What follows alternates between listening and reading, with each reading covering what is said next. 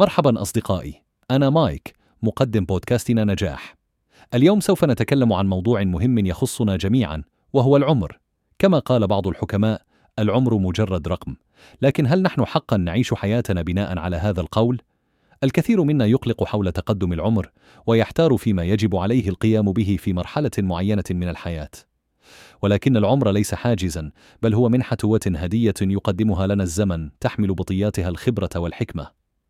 المرحلة العمرية الحالية التي تمر بها سواء كانت في العشرينات أو الثلاثينات أو في أي مرحلة أخرى يجب أن تشعر بالاحترام لها وتعيشها بفرح وسرور لأن هذه هي الحياة هي التي تمنح لك الخبرات التي تقودك لأن تصبح شخصا أكثر تقدما ونظرا للأمور. لذا بدلا من التوقف عن التخطيط للمستقبل بسبب القلق من الشيخوخة يجب أن نعيش اللحظة ونتعلم من تجاربنا السابقة.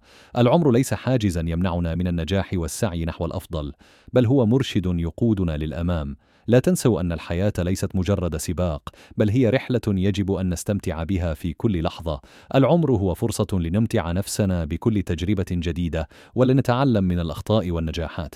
العمر ليس حاجزا بل هو جسر يمكننا من خلاله التنقل والاستمتاع بكل ما تقدمه الحياة. دعونا نتقبل كل مرحلة من مراحل الحياة ببساطة وسرور بدلا من الخوف منها. ناميناد.